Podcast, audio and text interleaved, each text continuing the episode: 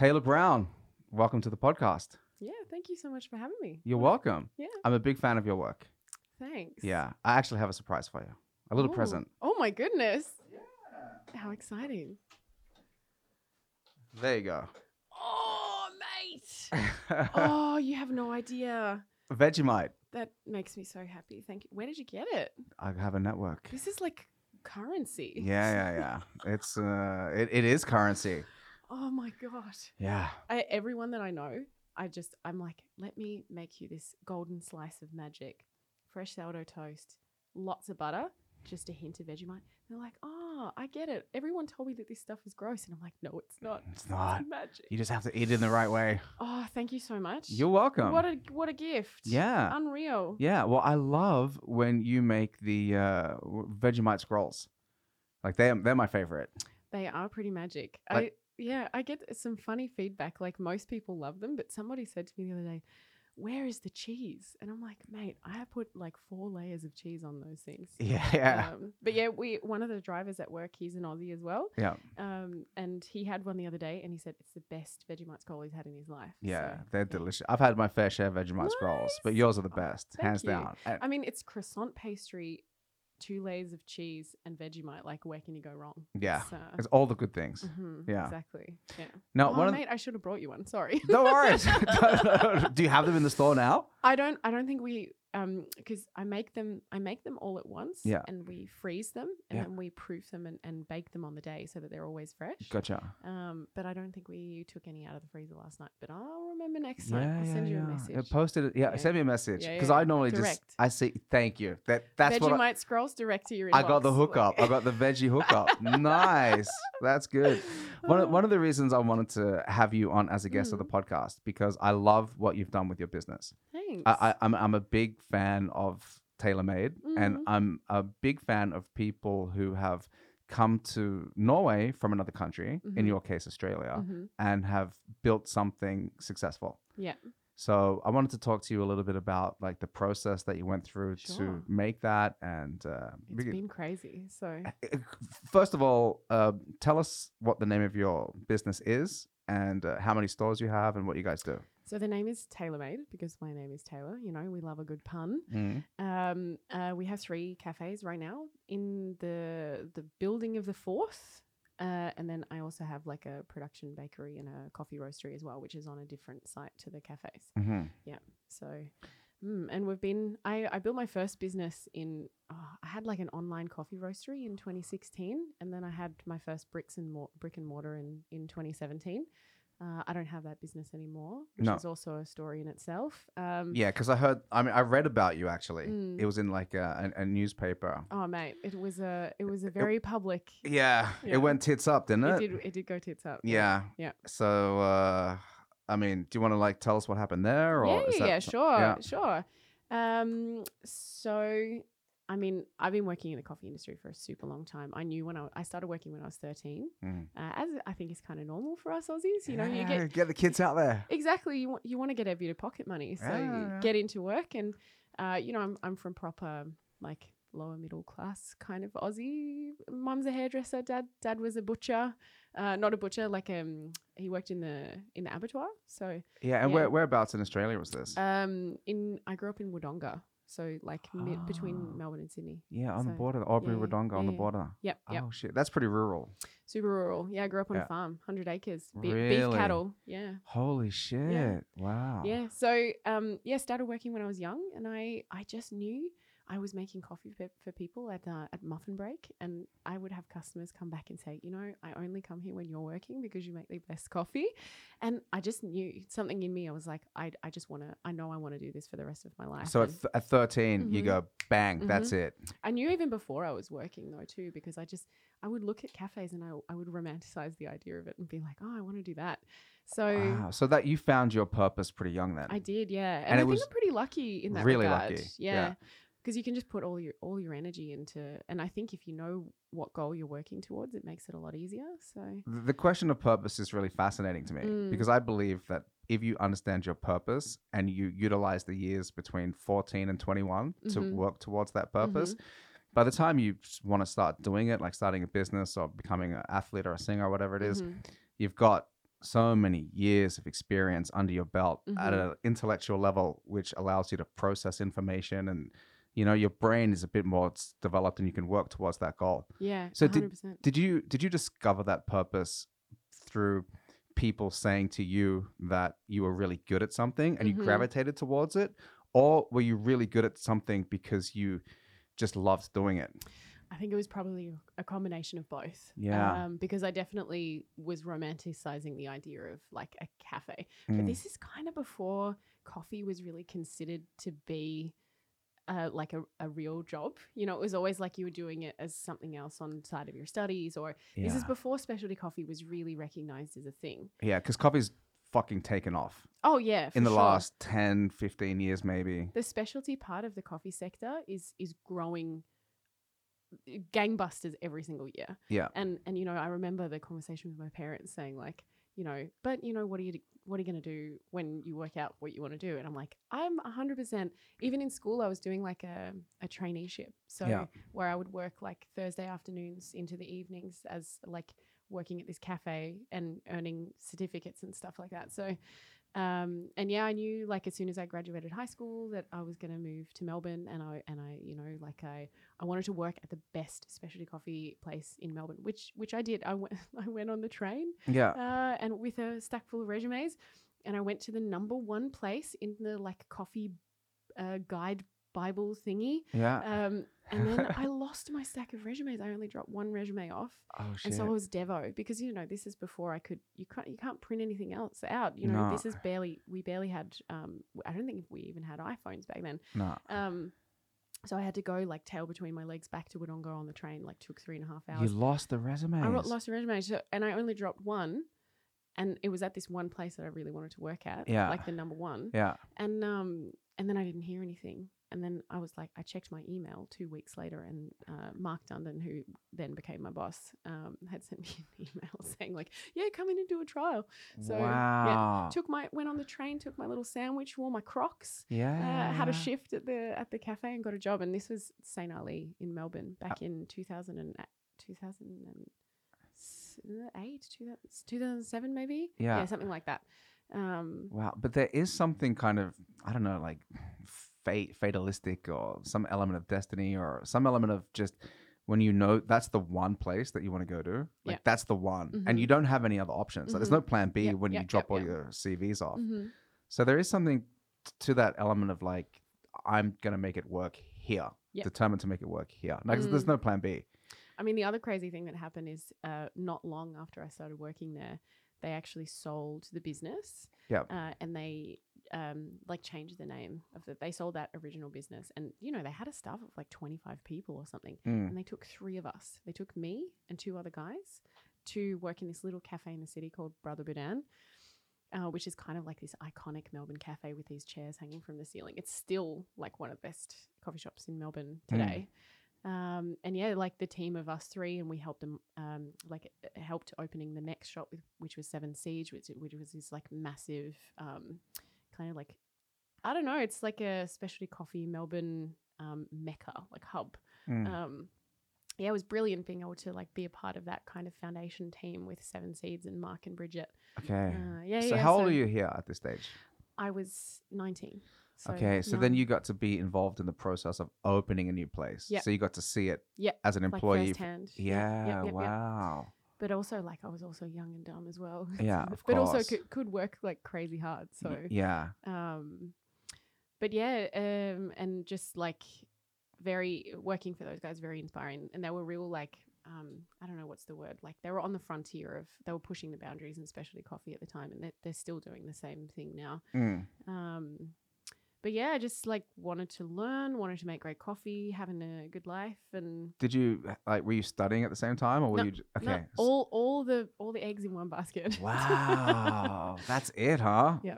We're yeah. going for it. But I just knew, I, I knew that this was this was what I was good at, and, Yeah. I, and I knew that I, I just wanted to keep on learning, and I was super hungry, and uh, just wanted to excel all the time. Honestly, like I still, even even with everything that I do today, being on bar, making coffees for people, and having a positive impact on their day Yeah. is literally I. It is my bread and butter. I love it. I Mm. never, you know, I think I'm I'm 34 now, uh, and I I just don't think that I have the the stamina to be able to do these things anymore. Um, but it's still my favorite place to be. Yeah. Well, Um, I guess just you're so it. busy with uh, everything else as Ah, well. But you know, I feel like it's still the most important place for me to be is like be connecting with our customers over the bar. yeah. And you know, there's just something so magical, Yeah. whether it be a donut or whether it be coffee. Um, making something delicious for someone Yeah. and watching them enjoy it, Mm. it is honestly the, one of the most mesmerizing and like uh, it just it quenches the thirst in my soul. Wow. I don't know. It's it's So you- really special. Yeah, yeah. You love watching them enjoy what you make. just just watching people like giving people joy through making them through your through your work i don't know i just think it's so incredible i think you would probably get the same with the podcast what like when you get positive feedback on the podcast like It means a lot. It means it means a lot. And another Yep. thing that I do is I do stand up comedy. ah cool So one of the things that I love about stand up comedy is you get that automatic response. You know what I Mhm. mean? Like when The you say a joke Mm. and they laugh and the crowd just is having a good time, you go, ah, that was a good one. I made you guys feel good. And then it makes this you feel good. Yeah. yeah yeah yeah and it's this like cyclical beautiful i think it's a very human connection comfort kind of thing Mm. yeah it's Yeah. magic i love it Yeah, that's why it's like I find it very difficult for people to be able to succeed in something unless they have an obsession for it or a passion for it.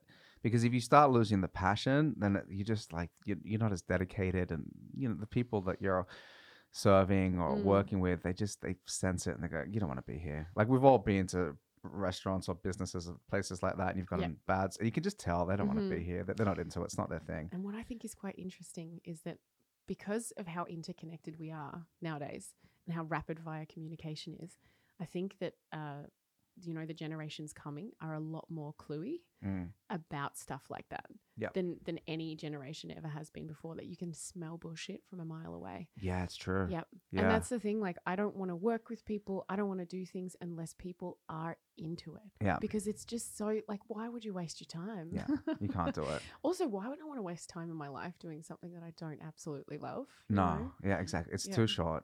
But I, I feel quite lucky that You um, found your purpose. that I've been able to like spin something that I love so much into a way that not only like I can have a have a good life, but also like a whole bunch of other people as well. Like I think that's so cool. Like your staff and customers yeah, and yeah, yeah, yeah, exactly. I mean.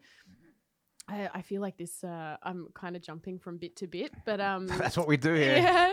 Um, I feel as if I'm, I'm not sure how your experience has been, but um, I feel like my whole life I've been a little bit of an outsider. You Mm. know, I got bullied a bit in school, Mm. and you know, in my mid twenties and like uh, early twen- late teens, early twenties, when I moved to Melbourne, I really found my people and I really found my place in the world. Mm. But you know, thrusting yourself into a new culture and a new country, I, I felt like an outsider again. And I, I feel like no matter how much I integrate into the society, I'll, I'll always be a little bit of an outsider. So part of me building this business was that I wanted to to light a beacon a little bit of like everyone that feels like you don't have a place to belong, you're welcome with us. Mm. Um, and my sister even said this to me the other day because you know it's it's kind of funny when when you're the boss, it's actually you can't really participate that much in the business because you know you can't. It's always going to be a weird power dynamic with your employees and with your customers as well. Like, um, I'm I'm not on the bar every day with them. They they know who I am, which is really brilliant, and we get to have great interactions when we see each other. But you know, you're you're not necessarily like in that community. You're the creator of that community. Yeah. Um, and my sister said this to me. She said, I said, you know, it just feels a little bit lonely and I always feel like I'm, I'm the one that's like left out. And she said, Taylor, you know, maybe, maybe your job is not to be the person who is in the community, but the person who makes the space for it. Yeah. Um, and that's kind of what I feel like I've gone to make is that like, if you're a weirdo, if you, you know, you don't fit in with other people, you're welcome here with us. Like, this is a place where you can come in and you'll feel like you belong. Yeah. Uh, and yeah, it's this. We make coffee and we make donuts and we make other delicious things as well. But I think like the the the basic essence of it is that I just wanted when you walk in the door of any of our stores that you feel like you've been transported into a different place. It feels like that. It does. It does. Oh it really does. Mate, that makes me so happy to hear that. So I, I go up there to the store in Nydalen. Mhm. I walk the kids up there. Mhm. So we take the dog, and uh, when we go inside, I just uh, I I don't feel like I'm like especially when it's like weather like it is today, like a gray autumn Mhm. rain. So much neon and so much colors, and the donuts are so colorful, and everyone's so friendly, and it just like it just really does look like I'm somewhere else. Like oh, I, Oh, you know where good. it feels like I am. It feels like I am in your mind. Yeah. I feel like you've created this visual Oh, you representation. just gave me goosebumps. That's Yeah. so so nice to hear. yeah, I love it. It's an experience going there too. Yeah. Yeah, it, like and, it really and that is. was the idea. I, I didn't necessarily want to. I wanted to make a place that was like comfortable, but also not a place that was Mm. like, yeah, yeah. um, because I think that there's a lot of those places that exist already. tons of them. Um, and you know, for me, the the idea and the reason why I took so long and I and I took so many years to to finally decide, okay, now is my time to do something, Mm. is because I was like, if I'm going to do something, I'm going to value add. Uh, I don't want to just emu- emulate, and I don't want to imitate, and I don't want to just build on what exists already. Mm. I want to create something new Mm. because you know why would I spend all of my life learning from others, like um, you know, getting better at what I do, unless I was going to contribute? Yes. know? Yeah. Yeah. So, but I'm really glad that you see it. Oh my god. I, yeah, I see it. I, and I think everybody sees it. You know what I mean? The kids see it as well. Like the youngest one is five. Yeah. You know what I mean? He was, can we go to Taylor? We're going to go. I go, Really? yeah, yeah, yeah. Hey, I can't get him to eat the Vegemite scrolls though. He wants donuts. I, I'm like, mate, veggie. He doesn't eat Vegemite anyway. Okay. I try. I try to fucking force feed him Vegemite. He's not into it, but he'll he'll he'll smash a donut like a legend. Uh, you know, and I think one of the most because I mean, my bread and butter is coffee, right? Yeah. Um, but I think that the donuts were always meant to be. I didn't want to just make a coffee shop. I saw that tons of people had made coffee shops and they just got the same shit as everyone else. Granola, brownies, cinnamon buns, and Mm. from the same distributor. They didn't make them themselves. They put so much love into their coffee, Mm, and the food was always just an afterthought. mm, And I was like, okay, I want to uh, have delicious coffee, but I also want to have uh, something that no one's done before. And I was like, well, you know, no one, no one in Norway has done donuts Mm. ever.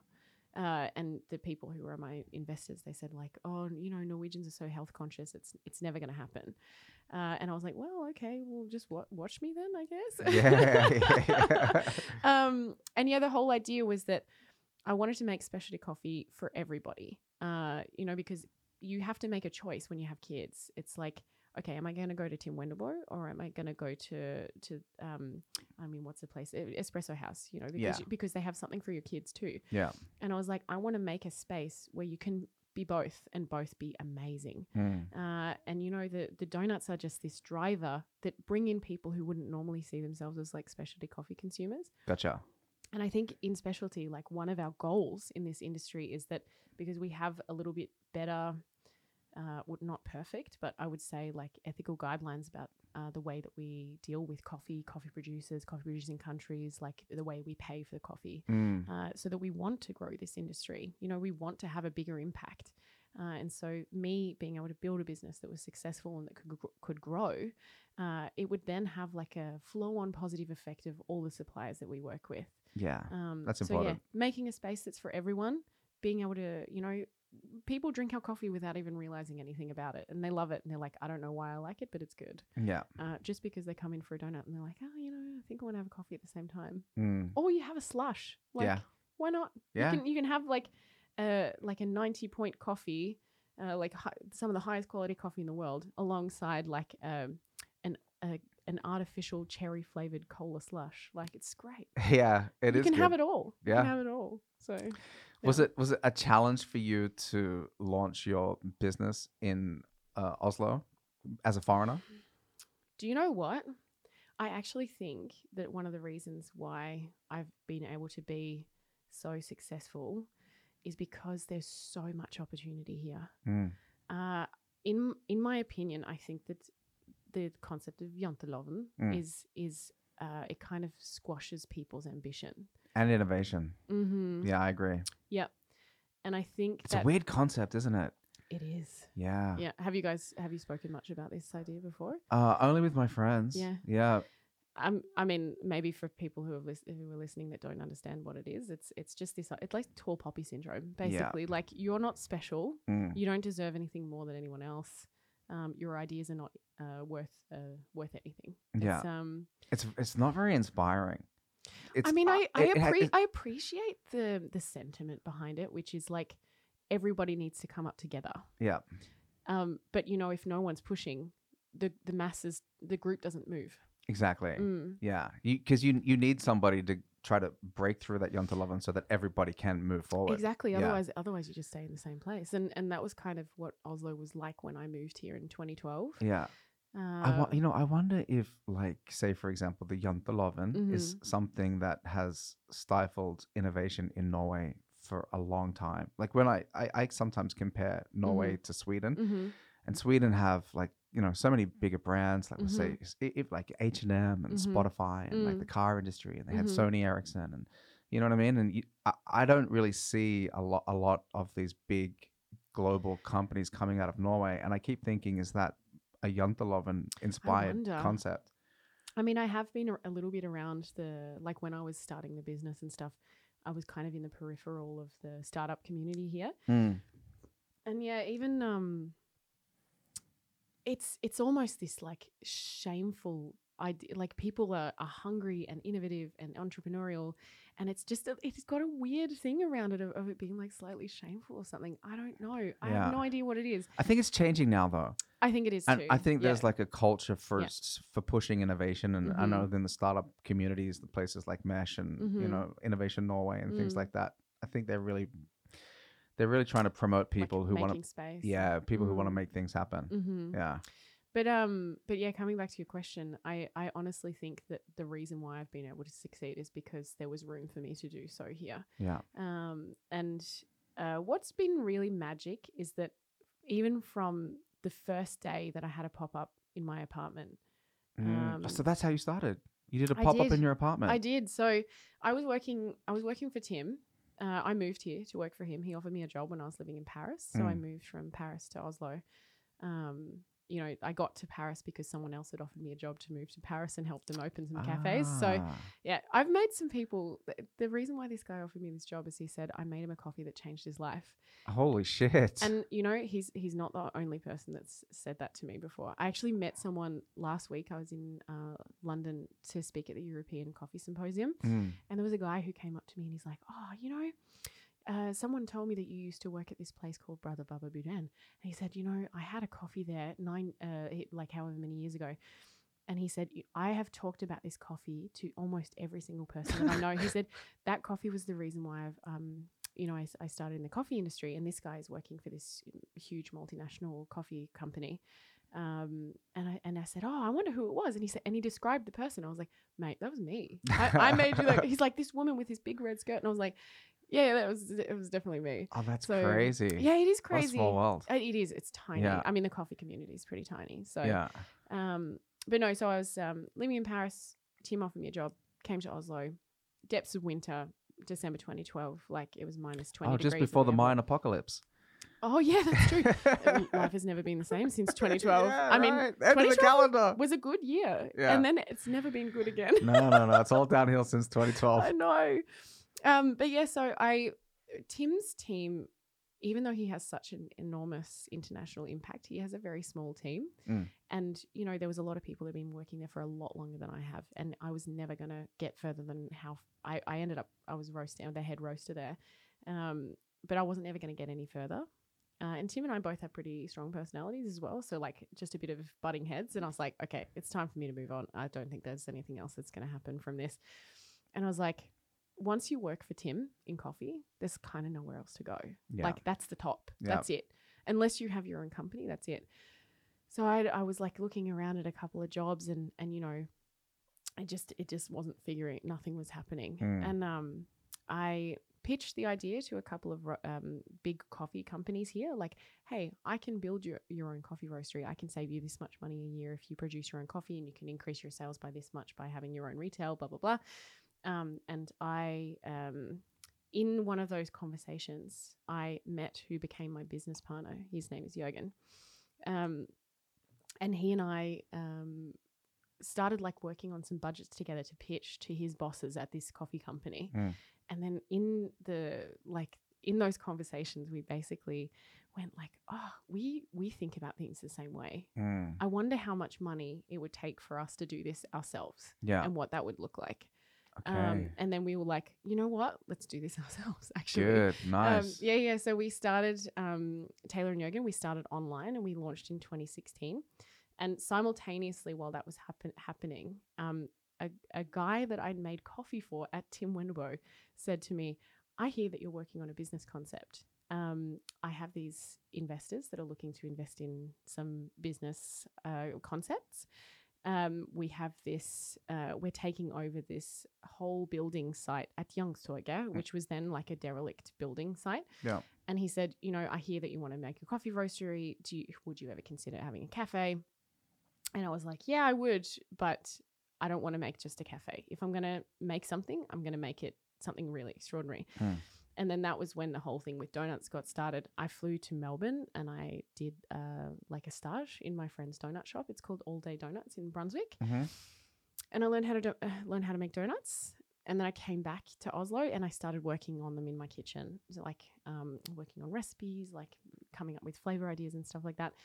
And because I always had so many leftover donuts, I used to take them on the twenty bus and Yeah. like give them away to people. I'm like, I don't want to throw them away. Yeah, yeah, yeah. Of course. And then so like uh, the first pop up I did, I was working part time at this cafe in Southern Town called Java. Mhm. And I did a pop up on Valentine's Day. I made like love heart shaped donuts. That was the first one that I ever did. And then about three weeks or so later, I did a pop up in my apartment for restaurant day. Oh yeah, I remember that. Mm-hmm. That was the first. Well, that was like kind of the first one. Um, and the first, I opened my door. I'd been working all through the night. I opened my door, and there was a person. The first in line, there was a door like fifty meters long out of my front door of my apartment. And the first person was like, "Can I have 12? And I didn't have anything ready yet, and so I like, I got my husband, and I and some of my friends were in the line. I was like, "Can you help me, please?"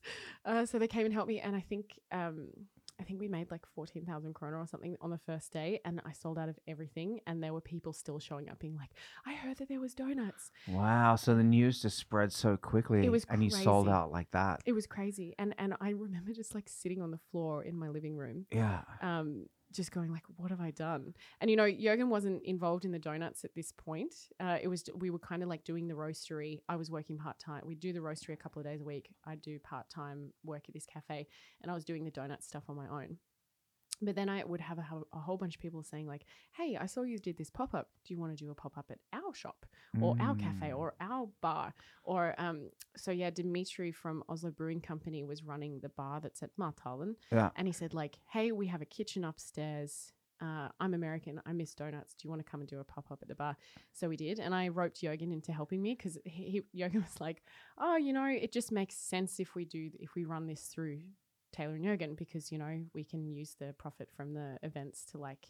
bolster the the roasting you know at the time we were like shipping coffee to like 50 countries all around the world Mm. the, the roastery had also kind of like popped off as well Yeah. you know, we were we were doing some like really cool and innovative things with the roasting as well. We, Yeah. we rented a roaster like one day a week, and I'd roast everything, and then we'd pack and send everything the next day. Okay. So yeah, yeah. So there was a lot going on. Seems like though every time you did something in that direction, it was successful. Yeah, but I mean, the reason why is because I've spent, you know, I'm 34. I started when I was 13.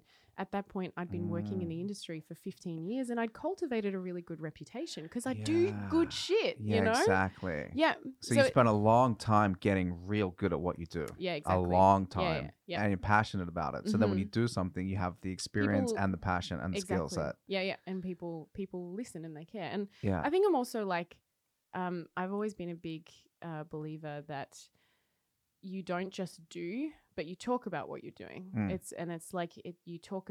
You you share this share the journey yeah. rather than just do it like you show the finished product. Like Show the process. yeah, show the process. Yeah. So yeah. you get people invested and on board and they, they like, they I mean, it's, to, it's not really the intention, but I I'm just one of those people. I think it comes from being like just completely honest, like probably a little insecure. Mm, and I just I, want to show like love me, uh, look at what I'm doing. Like I, I promise I do good things. You know, I'm, I'm the youngest kid in my family, and and I spent my whole childhood like begging for my parents' love. So yeah, yeah, yeah. um, so it I- created that like chip on the shoulder or something. not, not chip in the shoulder, but I just want to show that I'm worthy. I got you. You know, Let them know. yeah, exactly. I'm doing good stuff. Uh huh. So and Yeah. uh, I mean, social media just ended up becoming like the the platform with which I share, and I try to be as honest as possible. Yeah. Um, but I think what's really interesting is that uh, the more common that social media has become, and, and I think the more that people use it as like an advertising tool, Mm. for me, I feel like social media has become a little bit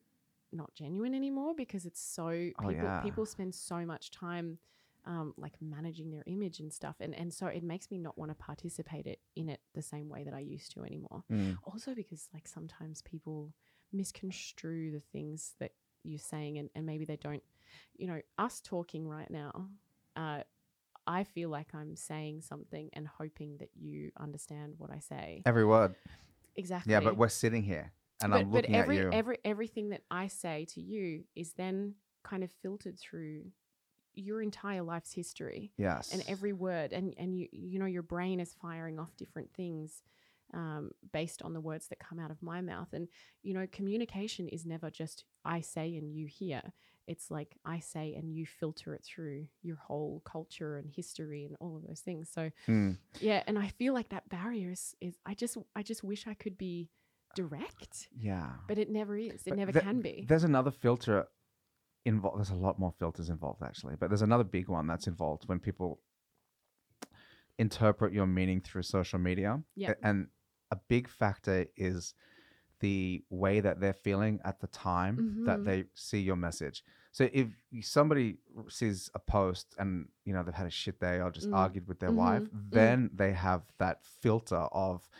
negativity as they interpret what you're trying to say through that lens. So it's it's all their past experiences, Yeah. including the experience that they're going through at the Oh, moment. The, the current emotional state. yeah, 100%. yeah, yeah, yeah. And it, for me, I almost feel like completely, clo- like just constrained by this yeah, because it's, if I can't get you to understand exactly what I'm trying to say, then I almost don't want to say anything at all because it's just not worth it. yeah. I don't know. I, I feel I'm I- more and more getting into this feeling lately. So. You, you know what I have to do? I don't have to do it, but I do it to Mm. try to communicate meaning. Is add so many emojis. yeah. I, I, I, I add emojis to everything. Just be like smiley face, hands up, love heart. Because sometimes I've sent things without things, and people Mhm. like, "What did you mean by that? Yep. What are you trying to say by that?" I'm like, "Oh, you misinterpreted But you it." know what? Even some of the emojis that we would read as something else uh, to the next generation, they also mean very different things. exactly. You're not you you're not meant to use the emoji laughing crying face anymore. Apparently, that's like not the right thing to use. Oh, really? Yeah. It triggers people. The laughing one. The one With with the- the, tears, like yeah. You can't use that. Apparently, that's not acceptable to use anymore. Why? It's I the don't know, laughing I don't know. emoji. Apparently, the one that's like the tears Yeah. down the face is is the new like considered to be the correct laughing emoji. Oh, But may- fuck that. maybe I'm I am also wrong. I feel like Well, there's so many different interpretations of everything. There's you know, I'm I'm I'm never stopping to use that emoji. I use the I use the emoji with the smiley face to the, The side side, one? And then laughing. boomer emojis. Yeah, exactly. yeah, it's just old guy emojis. Shit. Oh. Yeah, but you are right. You know, whenever I watch a video or something on Mm. social media, or my kid shows me something, go check Mhm. out this. I go, that's ninety percent fake. yeah. Like, you know what I mean? Like, eh, you have to take, you have to approach that. Like, people go, look at this video. Look what Mm. they have. That's all set up. Look Mhm. at that angle. He's wearing a Mhm. microphone. hmm You know what I mean? So many of these things, you just have to take them with such a huge grain of salt. Exactly. And I mean, I think the I've I've been a big user of social media my whole life. You know, like Yep. when, when I was a teenager, MySpace top eight. You Oh, know, fucking classic. flex MySpace. Oh, exactly. Yeah. Um, but I think the older that I get, or at least how I'm feeling now, is that I really prefer to have um like be have intimate conversations with people Yeah. and you know invite people to my home and have and and not share that I'm hanging out with my friends Mm. but have a small circle of friends that I that I am invested in their lives and that we don't share like we don't text very much even it's just like when I see you I catch up with you Yeah. and that's that's when I spend good good time with you and I kind of feel that way a little bit with my customers too Yeah. I feel like I, I talk I still talk to people on social media a little bit, but I think the the value that I find is when I'm I'm actually like face to face with you in the cafes and where It's where I'm making you something and yeah, I don't know I think I think that I was- social media what it's become it's it's just different for me now. Me, t- me too. And like, I had this conversation with my girlfriend the other day. I was like, "How many people do you interact with every day? Like, Mm. what's what do you think the number is?" She goes, "What kind of interactions?" I go, "All people in all Mm, areas. Like, mm. how many do you reckon?" Yeah. And she's like, I don't know, I'm a nurse, and I text a couple of people, like I don't know, maybe like 10, 15. Okay, how about you? Okay, today I dealt with probably a hundred people. Yeah. And like so many people are texting me and messaging me, Mm. and I'm messaging with them, and Mhm. I'm communicating with people via email at different stages of production, and doing comedy and Yeah. performing. in front- There's a lot, and I just can't. Like, I'm very strict with my use of communications with social media. Like, Mm. I'll not be available all the time. That's healthy. I I need it, Mm. and even though just doing that, there's a kind of culture where people expect instant answers. Like somebody will fucking send me a message at like 11 o'clock at night, and then I won't answer them until maybe the next day. Mhm. And before I even look again, it's like question mark, question mark. Did you Mhm. see this? Mm. I'm like, dude, chill the fuck out, bro. Like, relax. I mean, I think from the outside, I think TaylorMade looks like a much larger company than it actually is. Mm. Uh, and I also get messages. There are there are people that message me at three o'clock in the morning on a Sunday, Yeah, of and they expect you to respond immediately. And I'm like, mate, I'm I'm one person, and I also deserve days off. yeah, for sure. And also, like, why do you think that I need to answer you about what donuts we have the next day at three o'clock in the morning on Sunday? I'm guessing they're just drunk and they're just really excited. Uh, for sure, they're like, "Oh, we're gonna get donuts tomorrow. Check it out. What do we got? Oh, is my favorite gonna be there? Yeah. Am I gonna stay up all night? But I think a lot of people don't realize that it's actually like actually me behind the social media. I think Yeah. a lot of people think that I've you've got a delegated that this- role. Yeah. yeah, yeah, but it's it's just that's so unrealistic with the way that business is in Norway. Like yeah, it's a, even though we're we're 45 people, it's still very small. Mm. So yeah, yeah, yeah, yeah. yeah. It's. Uh, I had a friend who worked for a, a company that uh, was in the service industry that had several chains, Mm. and she was doing the social media for this company, and the CEO was like very demanding that she Mm. responds to people all the time, Mhm. almost like no time off. And she, she has a family and yeah. a life, and no, you have to answer them all the time. And Mhm. the end, she's just like, "Fuck this, I Mhm. can't do it." Because being available, that feeling of just being available, available, available, draining. it's so draining. Yeah. And if you don't set boundaries for Mhm. yourself, hmm there won't be anything of you left to create the magic that people love in the first place. It's interesting that you say that because uh, it's one of the reasons why I haven't delegated this job away because Mm. I don't think that I could ever expect anybody to do this job the way that I do No. and the way that I would like it to be done for for the feeling that it gives our customers. yeah. Uh, because you know that intimacy and that immediacy that I do try to uphold where I can.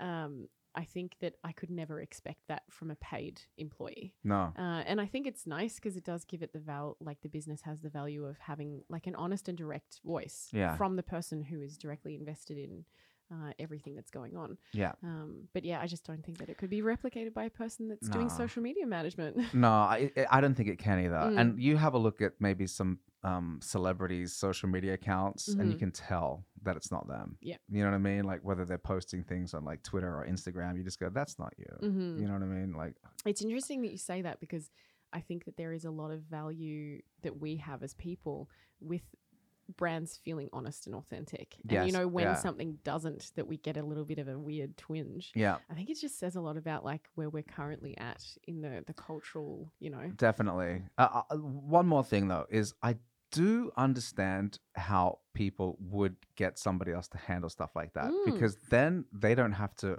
worry so much about all of this time that they have to dedicate to communication and then they Mhm. can just focus on whether it's comedy or the thing that they do Mm-hmm. because what, what happens with a lot of you see this a lot with like athletes Mm. uh, is that they'll spend a lot of time doing other things like ads or promos or online and social media and then they start losing Mm. and then they start like not being able to perform as much because they're just not focused on that one thing that got them to the party Mm-hmm. so i can definitely understand how some people end up doing that mm-hmm. but then you it you know you you lose a little bit of the personal thing but at a certain scale you know what I mean? Like with millions of people or hundreds of thousands or that, you know, it, Mm. it can be a little, can, yeah, it can just definitely be a bit overwhelming. Yeah, yeah, you know, hundred percent. I mean, you have to be very conscious of how you spend your energy. Like you have a limited amount of minutes in the day. You have a Mhm. probably a you know, you get a husband and a Mhm, family and hobbies mhm, and interests mm. and sleep and entertainment and Mhm. focus on what you're passionate about. If you don't get that balance right, the whole fucking thing collapses. And you see so many people who get burned out because Mhm. they're just doing too much, or you get that feeling where I'm stretched thin. Like, oh Mm. my god! And your body just goes, no. Now you're sick. Now you're not doing anything. We're forcing you to relax. Or I've, you. I've hit that wall before. that's the fucking thing. You end up hitting the Mhm. wall. You know, Mhm. that's what they say in Norwegian, right? Do treft vegen. Yeah, treft vegen. Mm-hmm. And you're like, ah, I got to do everything I can Yeah. so that wall is. So you come close to it, but okay. I mean, that's relax. what that's what happened with my with my first business. okay. So we opened in 2017. Yeah. Uh, and we opened on Young Youngstorget. And at the last donut pop up that we did, it was um, maybe like three or four weeks before we opened, and it was at uh, in Tøyen, at Mm. Tøyen Startup Village. Um, and I think that the the line was like one kilometer long. Oh, that's so crazy. and I'd been working through the Oh night. I started at 10, 10 9 30, or 10 p.m. Uh, and I think we made 900 donuts all by hand. oh, Uh, that's that's not enough. oh, but that's that's as many as we could make. That's that's one donut per meter. we had we had like a limit of the maximum that you could have is four per person, Yeah. and we've sold out in 30 minutes. yeah. And people were raging, like, yeah. "You're doing this on purpose. You're not making enough." And I'm like, "I've been making it." Um, that's so crazy. So I thought when we opened that there's no way that we could do more than a, a pop up every single day. I'm Mm. like, we could make, we would sell 50 donuts on a, on a, on a normal day. Yeah. You know, that's that's how many bakery products that people sell in a normal cafe. That's Yeah. a, actually a lot. yeah. Um, anyway, so every single day it was a pop up. We Oh, we would make 400, and then we'd make a thousand. Like the cap was like a thousand or 1,200, just because we had a, an extremely small kitchen that we shared with other people. You know, Mm. I just didn't know that it was going to be as big as it was. And so we had a completely new p- team of people. These people had never made donuts before. Some of them had never been baristas before. I was also roasting all the coffee as well. So running the kitchen, running the roastery, um, helping train the baristas. And I would I would get to work at five thirty in the morning, and I'd leave at nine nine o'clock at night. That's so crazy. And you know there were there were nights where um, the shop was filled with sewage because of, uh, like they were doing building in the area, and like uh, there was a flood. So there was there was a night where I was like, um, basically just scooping poop with my hands, and then had to be in the kitchen, you know, a couple hours later. Yeah. Um, and you know, Jørgen was going through his own like personal stuff at this time, Mm. uh, and so he wasn't he wasn't really around. And he kind of said to me like, I don't think that I can be present. We sat down, and he said to me like. I'm going through this stuff. I, I just don't think that I can be pres- as present right now. And I said, you know what, man, I got you. Like, Mm. this is it. This, for me, this is like the culmination of all of these years of work for me. And I say, I will pour my soul into this place. Um, and and I mean, you can you can see it when you go there. Like this place was built by me. Mm. Um, you know, I, every inch of my of my life is on every inch of that place. So, um, and you know, I was I ended up doing like 350 hours a month. and- No, it was and and and just on end and, and going and going and going. And my and my husband was looking at me, and I was I'd like lost a lot of weight, and I was really like mentally not doing very well. Um, and yeah, I I just the wall, and I I said to Jørgen, and I also said to my investors as well. I said, I can't keep going like this because I think I will die. Like I think I will commit suicide because I can't do this anymore because it was never enough. Like customers were coming to me and being like, "You're doing this on purpose," and you know, I would have customers who would. Um, we ha- in the beginning we had to have a limit because, eh, you know, if we if we sold everyone however many they wanted, uh, we would sell out at ten o'clock in the morning, like, and so we would say, you know, two per person because we just wanted to make it fair. A guy came in and he was like, uh, there was four donuts left, and he's like, "You're gonna give me all four of those." And I said, like, you know, the reason why we have donuts now for you is because everyone else, you know, followed the rules. And he's like, well, I've been in here every single day and you've never had enough. Uh, and you need to give me these now.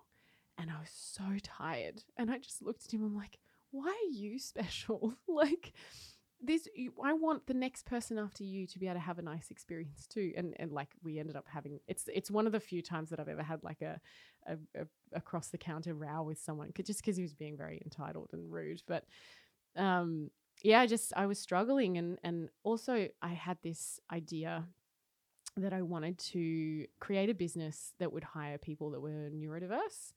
Because That I were what? Sorry. neurodiverse, like how to be funky brains, you know.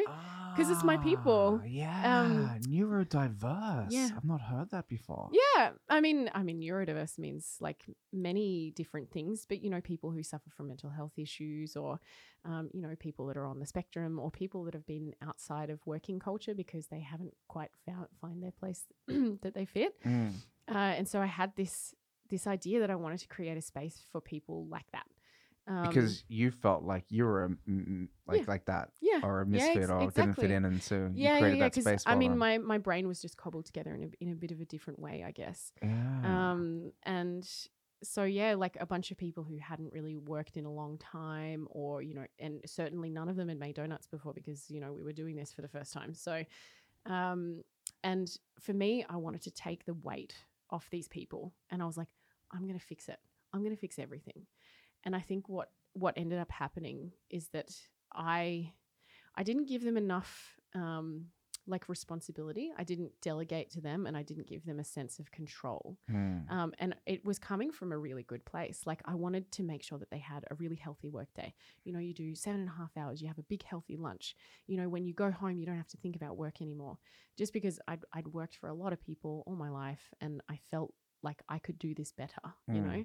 Um, and just what that ended up, I just. So you wanted to protect your staff I did. from the burden that you ended up taking on yourself. Yeah. And it, and it almost killed me. Yeah, that's too. Mm. Yeah, that's. Uh, I was an idiot. Like I was just, I just, I just didn't do things the right way. So yeah, I, I went to my investors and I went to Jørgen and I said, like, I will not be able to survive if I, if I keep on going this way. And you know, I'd even said to my, I, I said to my husband how I was feeling, and he said, this thing is not worth your life. mm-mm. You know, you've got to walk away. And I said, well, I can't walk away. because I've built this thing and I'm responsible for it and it's my life's work and it's my life's dream. And anyway, um, the thing that ended up happening is it's it's like absolutely grotesque to think about it. Um, Jørgen and my investors just got together and they're like, well, you know, if if this is killing you, then goodbye. Hmm. That that's it. So they didn't recognize everything that you They had done had led up to that point. They didn't care. They didn't care. It was just like the job's done. You're completely depleted. We've used what we need from you. That's so We've- fucking gross. It's fucked. Yeah. It's, and, and you know, I think it's a little bit of me being Australian as well, and they're, they're all Norwegians. Yeah. Is like, okay, we'll just take that. Good, f- good for you. And so, Ah, um, shit. they tried to hand me like they tried to they tried to fire me. yeah. Um, it's so funny. Like they were trying to get me out, g- give me the oppsigelse Hmm. um, by the end of September or something. And my lawyer, because I had to hire a lawyer, you know, um, like the the lawyer was like, um, if I was you, don't be at home today because they're sending someone to try to give you this oppsigelse. He's like, be somewhere where no one would expect you to be. So like. Me and my husband were like running around all of Oslo, just trying to not be at home until midnight at the end of September. It was like honestly this this experience was one of the most bizarre in my whole life this this case and this um, whole situation and yeah it was just sur- also I'm, i feel like i was an idiot i was so naive Yeah. i was like i'm going to give everything because i trust everyone and you know there was no agreements we hadn't there was no contracts it was just a shit show Oh, okay. Because I was wondering how they could fire you. I would. I assumed that you were a part owner and you had oh yeah I, shares. I all of this i was all of this absolutely um but what's r- super interesting is that um with the cafe we'd decided on a 20 20 60 split. So the investors because they had the the the building they were like you know we're going to take care of all of the administration and blah blah blah blah blah. And uh like of this cafe that we were building. Uh, they'd said early on that they weren't interested in the donuts because they said it wasn't going to work. Then they saw how well it was going with all the pop ups and stuff, and they were like, you know, I, I think that we should just like amalgamate the.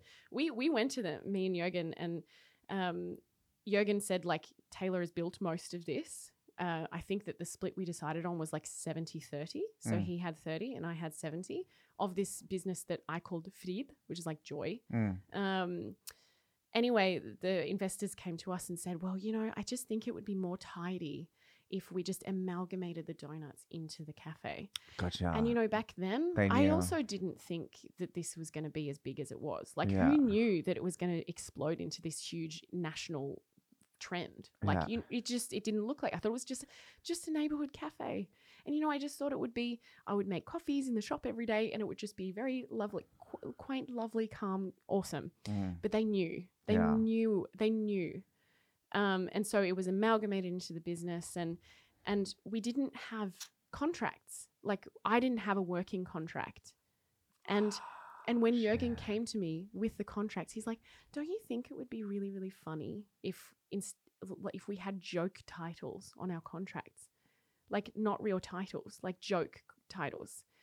And so on my work ti contract that he gave to me in in February 2018, so many months, like this is years after we started the business, and also many months after we opened, the title on my contract was Browner of Beans. Oh my god. Isn't that fucked? Yeah. And I mean, the reason why I, because when we started, uh, the the way that the law works in Norway is that if you run a company in Norway in hospitality, I'm not sure if it's every company, but it's certainly in hospital, you have to have something called uh, uh.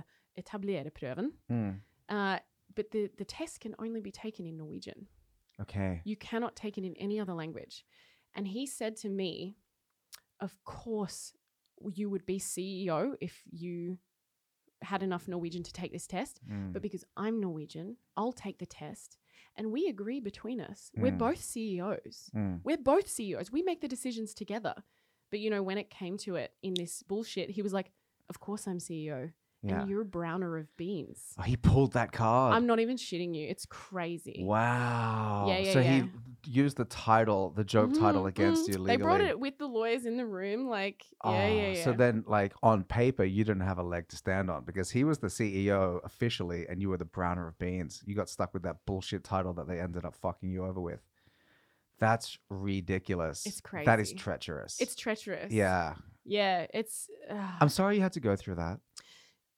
I'm really sorry that you had to experience that. I think the thing that sucks the most is that I think that there is so much value in being soft, Mm, and there's so much value in being kind, and there's so much value in having trust and faith in people. absolutely. And I and I hate that this situation happened and it stripped away that those things for me. Yeah. because I, I have you heard of this concept concept called like radical softness? It's like allowing yourself to be vulnerable, um, even though the world is is can be a brutal place. I the thing is, I want to retain this that element of myself because I love it. Mm.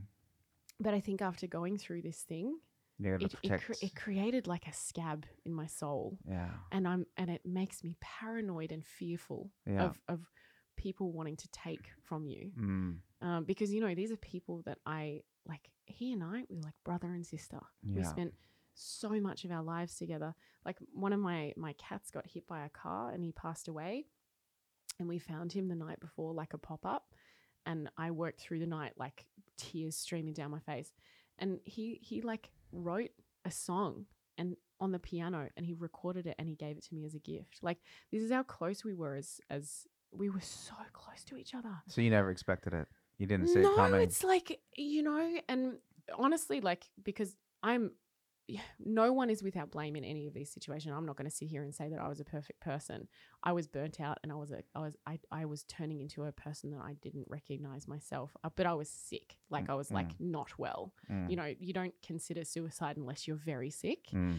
Um, so yeah, for sure. Like I was not the best version of myself either, but but certainly like to to go through that experience and to see someone that you love and care about turn into that. But you know, like people get divorced, m- like husbands and wives uh, hating hurt each, other. Yeah, yeah, yeah. Exactly like Yeah. this, and and you know when we were, the company was very successful straight out of the gate, Yeah. and I think when there is big money involved, Mm. people go nuts. Yeah.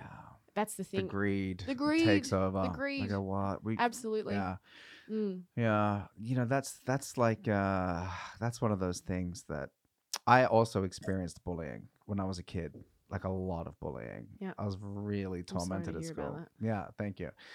And it kind of I never developed that radical softness or a type of softness or trust or anything like that with people Mm. because I was so used to constantly getting abused as a kid. Yeah. And so like I had negative experiences like the one that you went through like Mm. very very very young Mm. and uh, I still I'm, I'm a relatively trustful person, but I'm always like aware of the duality of human nature, like the yin and the yang. Yep. Like you know, this person that I love now, I don't know what they're gonna evolve into, or what the dark side of their soul could represent and do to me. Mm. But it is uh, it it is like this fucking like shame that people can do such fucked up things to each other and use money or greed or I don't know, fucking success to just sp- use somebody up and spit them out and just go, "Oh, thanks for everything. Fuck you." Like, what the fuck is that? Oh, it's it's horrific. And honestly, like I I still go to therapy to this day for Mm. everything that happened. And Mm. I I it's because I mean the business still exists. It has a different name, which Mm. I'm, I don't I don't like to say the name. No, we're not gonna say it. um, but it makes my stomach churn Mm. to think about it and to think that they they profit off my pain. Yeah, yeah, yeah. Um, That's terrible. it's it's crazy. But you know, I, I think I was really really lucky because I walked away uh, with a pretty handsome settlement Okay, good. uh, that that helped me found TaylorMade. And, Yeah. and you know what allowed me what it allowed me is that I laid the foundations of a very professional company. Yeah. Uh, you know, you learn through the experience. Exactly. Yeah. Everything is agreed upon. Watertight contracts. I, I think that we have like um, a, an extremely professional business. Hmm. Um, and, you know, even I invited like oh, Mattilsynet to come in and to, to like, I wanted them to give me feedback on the business about how I could make it better. Yep. And they, at the end of it, they said, you know, normally we don't, we don't say stuff like this, but uh, for a company who was, you know, basically started in COVID, uh, grew so quickly. Uh, they said we we are very impressed at um, how you've everything is as it should be. Mm. Uh, you know, they said we don't really see this Yeah. very often. Yeah. Um, and they said, you know, it's just it's like a credit to you, and and that's the thing. Like, sure, my life had to completely implode Mm. you know, my mum, my mum um, actually came to Norway during the like the last, the final stages of this finan- of this agreement, this settlement, um, just to be on suicide watch with me because it was just so bleak. Yeah. And you know, that's the thing. Like there, there's a they could have had a lot of value in destroying me, like Mm. completely taking me out of the game would have left a very handsome future for their business, you know. So they did try as best as they could to Mm. to reduce me to nothing. They took their best shot. They did, and they still do. That's Yeah. the thing. Like, the, because I've got a pretty public profile in the hospital hospitality scene, because we've had an impact. Like TaylorMade has Massive had an impact. Yes. You see how our designs have inspired other people, and how the way that we approach food and stuff has inspired other people. Um, I don't know. People just have a bit of a um, target on my back because. Uh, I also think that I've worked really hard and I deserve what I have because of how much effort that I've put in. Mm. Uh, and people don't like that. People don't like the fact that I have that belief. They're like, you need to be more humble, or and you know I am humble in a lot of ways, but I I am allowed to acknowledge that we've had a really positive impact on Oslo. I think that's healthy too. Ah, you gotta You like if I if I don't, no one else is gonna. No. Yeah. Yeah. Mm.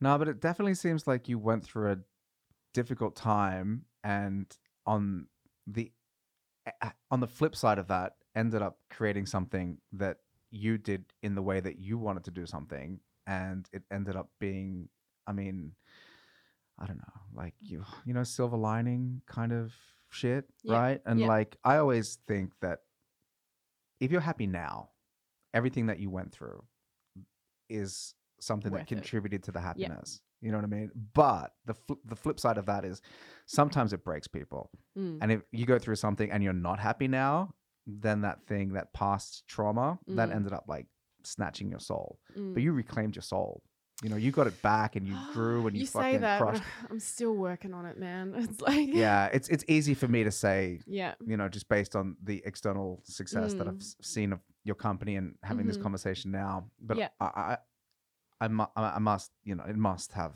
it's been really really hard. Yeah. you know, and it's uh it's something that never really goes away either. Um, because they're they're still there and they still have a vested interest in destroying me. Mm. so, I mean, like, I I have it's made me maybe have a little bit more of an understanding about how nothing in life is black and white. Um, you know, people are not good or bad.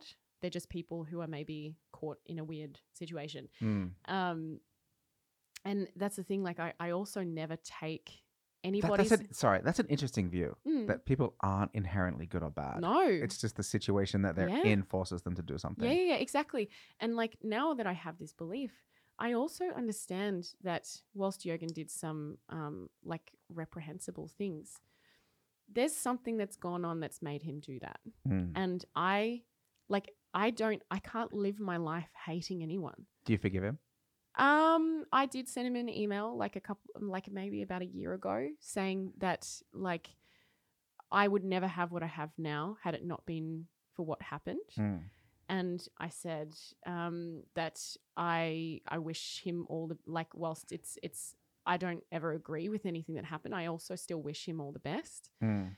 Um, you know, I don't think that he would have the life that he have if, if it wasn't for me. And No. I, I I I hope that he acknowledges that. You know, Yeah.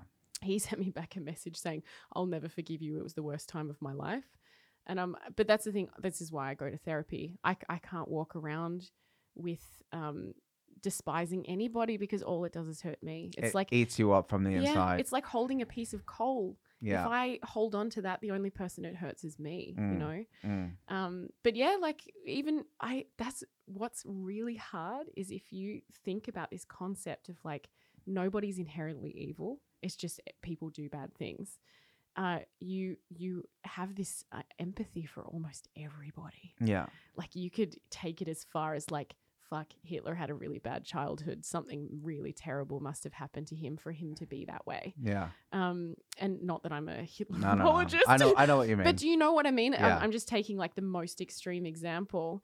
Um, uh, and, and Hitler just- probably thought he was doing the right thing, or Yeah, I whatever. mean, I mean, you- I don't know. The mental. Fuck. That's the thing. In his ev- head, he thi- justify everything. everybody thinks that they're doing the right thing Yeah. because like the mental gymnastics that you can do, and and once you have that like enormous empathy for everybody, Yeah.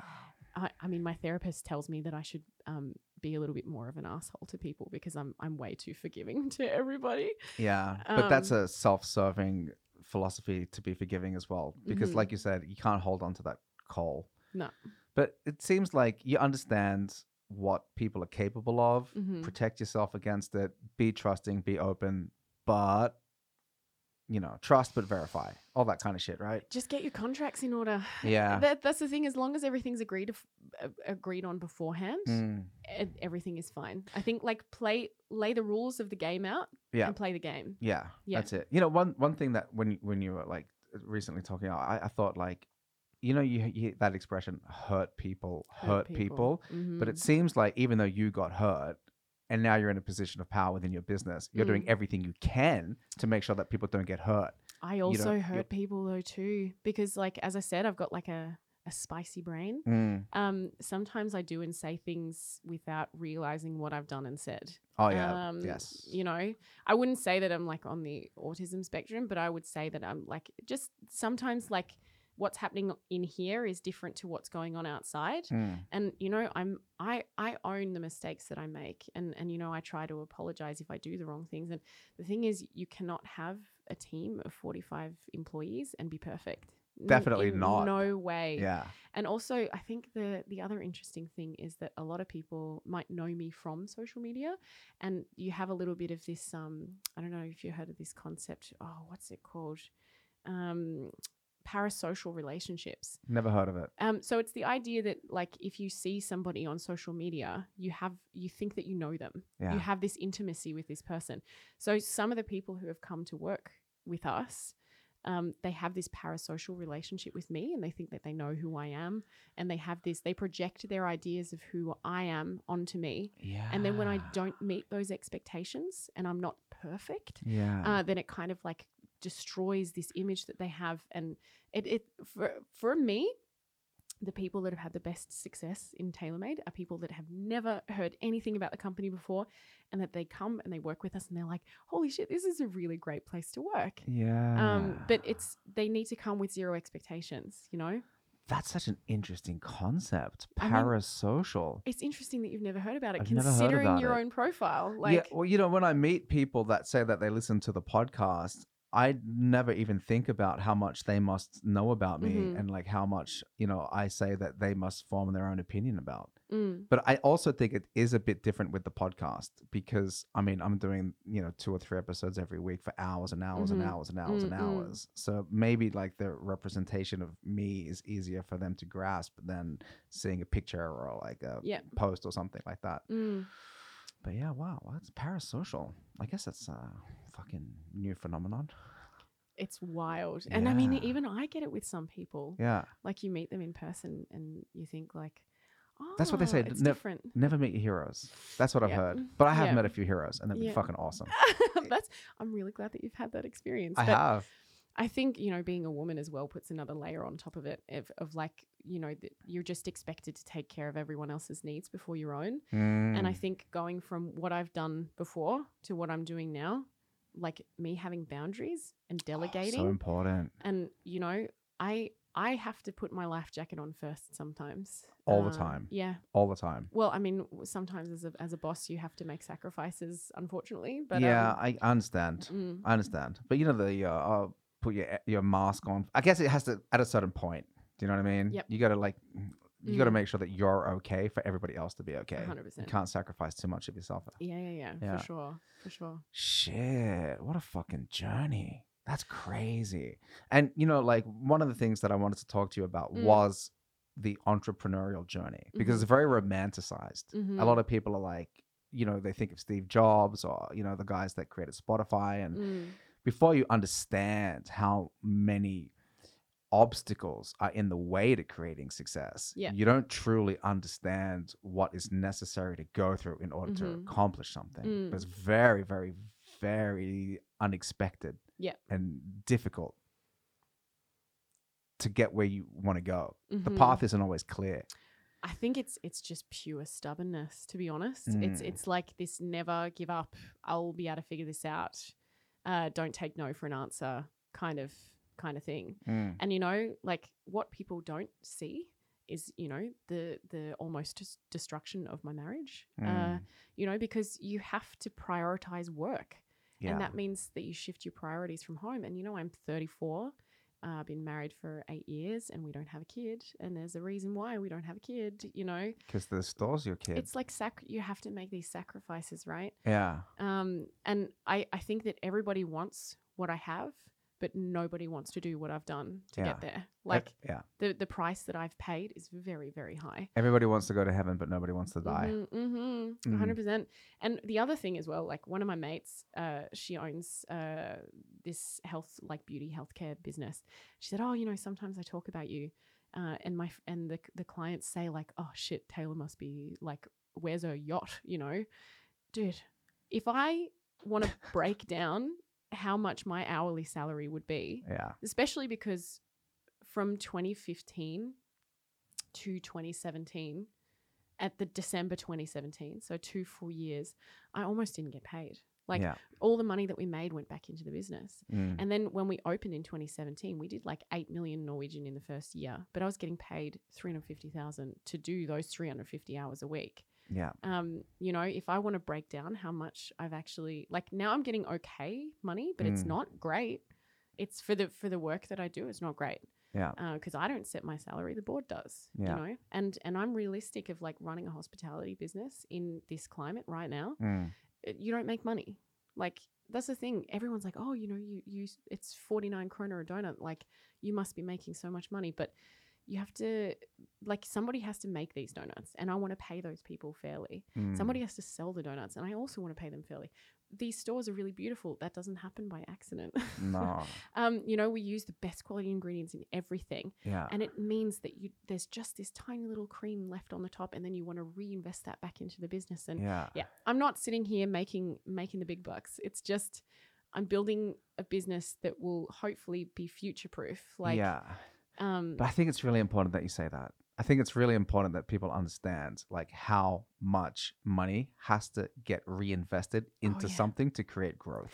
i mean i can tell you just the other day um the something was happening with the coffee machine and we had to call out a tech to fix the coffee machine 11000 kronas later that's like a whole day's trade Wow. you know and and these are things that you know the the individual who's buying a latte is not thinking about no, no, no. um but they it, it comes up it Mm. crops up out of nowhere yeah. and um and you know you you have to make these decisions okay am i going to spend that money to fix this thing or are we going to find a workaround around it it's like yeah. it's so incredibly unsexy Yeah. Yeah. But again, I think that's why it's so important to do something that you love and something that you're passionate about Mm. because the reward isn't financial, really. I mean, No.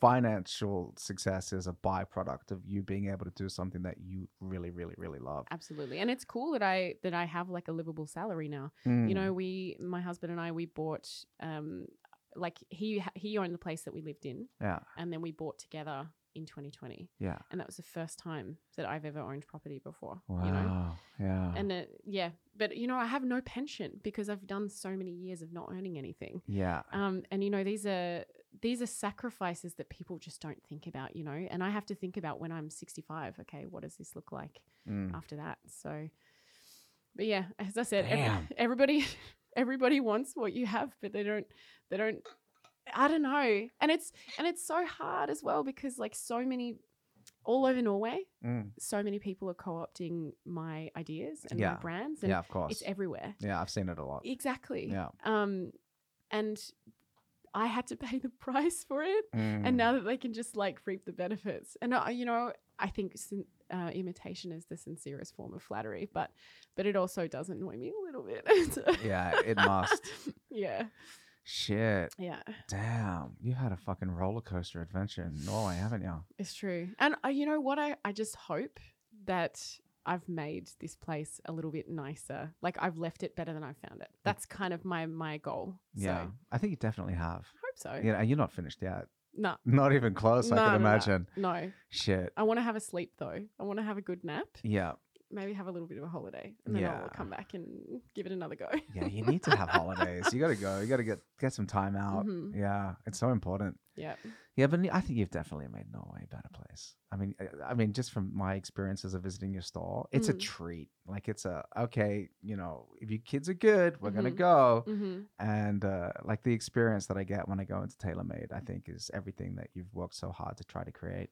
Thanks so much. Oh, you're welcome. Yeah, I love, I love what you're doing. I'm a, I'm a huge fan, a Thanks so huge much. fan, and not just of the Vegemite scrolls Mm, either. mm. Yeah. Oh, that's awesome. I appreciate you so much for saying that. It's, Oh. um, got a lot of love has gone into it. So if people see it, that makes me happy. Yeah, absolutely. Mm. Holy shit. Um, is there anything else you want to say? Maybe we can like. You got any like? Do you want to just? s- What are your plans for the future? Plans for the future. You have three stores now. I'm writing a book. right now. Oh, you're writing a book. Yep. You I should keep- write a book. That's great. Thanks, Thanks. Yeah. I mean, I think that the topic of the book is is a little bit about like what we've just been discussing, but condensed, and then have some nice recipes alongside. Oh, Um, oh wow. Is it mm. like a cookbook combined with experience kind of thing? Exactly. It's it's a little bit Ah. about like um, I've got a weird brain, but I was able to do something cool. Mm. Uh, here's a recipe for pancakes. Wow. I, it's a I- bit of a weird one, but yeah, yeah. that's crazy. Mm. Shit. Yep. So that's that's next, and then just trying to find time to sit down in front of my computer and and write that. Um, right now, we're working on a big range of savories, Mm. uh, so sausage rolls, pies, like those type of things Oh, nice. nobody's done it here. No. nobody's done it. And I Thank you for doing that, by oh the way. My, my God, I, I just it's it's purely selfish. I want Yeah. it just for myself. So. Yeah, yeah, good. That's great. I know there was a guy in Kristiansand who was doing meat pie and sausage roll runs. Yeah, But he was coming like once every two or three months and or this something. is the thing like i think he was making really good stuff but Yeah. i want to be able to make it every single day and honestly my dream is like if i can have them inside 7-eleven like Ah, because you know in, in oz Yeah. they're in 7-eleven and it's just such a good like grab and go food yeah. so for me i think that's my next little project and we're making some good headway on that Oh, I can't wait. I can't good, wait. Because, you know, I, I, I talk to my friends and I'm Mm. like, ah, you know, like, you want to get a pulsa at 7 Eleven? Like, I don't want a fucking pulsa. I want a Mm. Yeah. meat pie. I want a sausage roll. pie, yeah. know. They go, what's a meat pie? I go, you've never had a meat pie. We're going to change their lives it's going to be great I think you got to do it. Yeah. I think you're going to do it. I have the stuff. It's in the bakery. I've been working on the pastry recipes. It's just about making it like um, getting it into production. Yeah, It's- okay. Just takes some takes some effort. Wow. So you're you're like with with the meat pie sausage rolls, you're gonna have them at TaylorMade, Mhm. Yeah. and you're gonna try to get them into st- I mean- other stores eventually. If we can get the price down enough that it would be attractive for, Yeah. for 7-Eleven. That's a whole new market. That's a whole. So you're gonna basically do with meat pies and sausage rolls what you've done with donuts. Hopefully. Wow, that's a game changer. I mean, I don't know. We'll see. We'll see how it goes. yeah, yeah, yeah, Yeah. yeah. Yeah. Are, are you afraid of failure? No. Good. I mean, I've failed so many times. So yeah, I failed in the most spectacular way that you could. yeah. I failed so publicly. Like, yeah. So, I mean, everyone has a has an opinion about me, yeah. and I I have to just keep on surviving. Like, if I would let the weight of that crush me, I would already be dead. Honestly, yeah. Fuck. But I've gotten pretty close too, so Yeah, I know the Norwegian mental health care system very well. I bet you do. But I think that attitude of not being afraid to fail is probably one of the most essential attitudes that a Mm. human being can have Mhm. because so many people are crippled by an anxiety of not being able to su- succeed that Mm, they don't even try. And yeah. then you've beaten yourself before the world has. Mhm. And to me, I, I think that's probably the scariest situation that a person can find themselves in when I it comes to their future. I was talking to my mum about this the other day, and I said, you know what? Even if everything went tits up now, I could still walk away and said I did great Mm. because I've literally had just like some of the biggest impact that I could imagine. You know, Yeah. like when I was working for Tim, when I left, he said to me like, I know whatever you do, whatever you go on to do is going to be great. Um, and I think that I have built, oh, like the reason why I didn't want to just do another coffee business was because I didn't want to just take what Tim did, just do it a different way. Yeah. I wanted to do something completely of my own that had my own soul in it. Mm. Um, and yeah, I just I feel like I people meet me sometimes and they're like, "Oh, you're a donut lady," you know, when the people would say to Tim, "Oh, you're the coffee guy." Yeah. Um, you know, I I I made my own thing and I made my own mark and I am my own person. Yeah. Um, somebody took a photo of me on the tram the other day and I'm like, "Lol, I'm, I'm not like call me a celebrity. Like, what's going on?" It is funny that people call you the donut lady. yeah. Because when I was talking to people about like who I'm gonna have on the podcast Mm. next, I go, "She's the donut queen of Norway." That's that's It's- what I know you it's as. very surreal. yeah, it's Like, it's bizarre. You know, and the whole Janteloven thing, like, I don't feel super comfortable calling myself the donut queen, but if they want to call me that, then go for it. Yeah, nice. But yeah, that's maybe what the title of the book is going to be. Oh wow, Yeah, yeah. that's a great title. Mm, Holy shit! yeah. One last thing. Um, do you have any advice for people listening that want to start their own thing that you could tell them from your experience? Absolutely. Um, I taught somebody named Nico who owns a cafe in Paris called Holybelly. Uh, he and I met when we were both living in Melbourne, and he really desperately wanted someone to teach him how to make coffee. It's very hard to get your foot in the door in Melbourne because the level of quality is very high. So to be a beginner is quite challenging. Uh, and yeah, he came and we made. I taught him how to make coffee at Duchess of Spotswood, um, a place that I was managing before I moved to Paris. And he, Holly Bell has Holybelly's gone on to be this revolutionary game changer in Paris. Like they completely reimagined breakfast in France.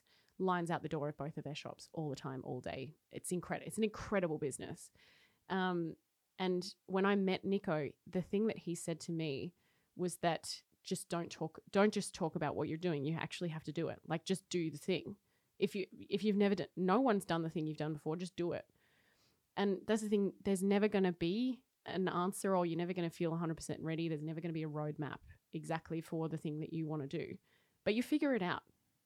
Every time there's ever been a problem at TaylorMade or even in the business before, you just because there's no one else to do it, you just figure it out.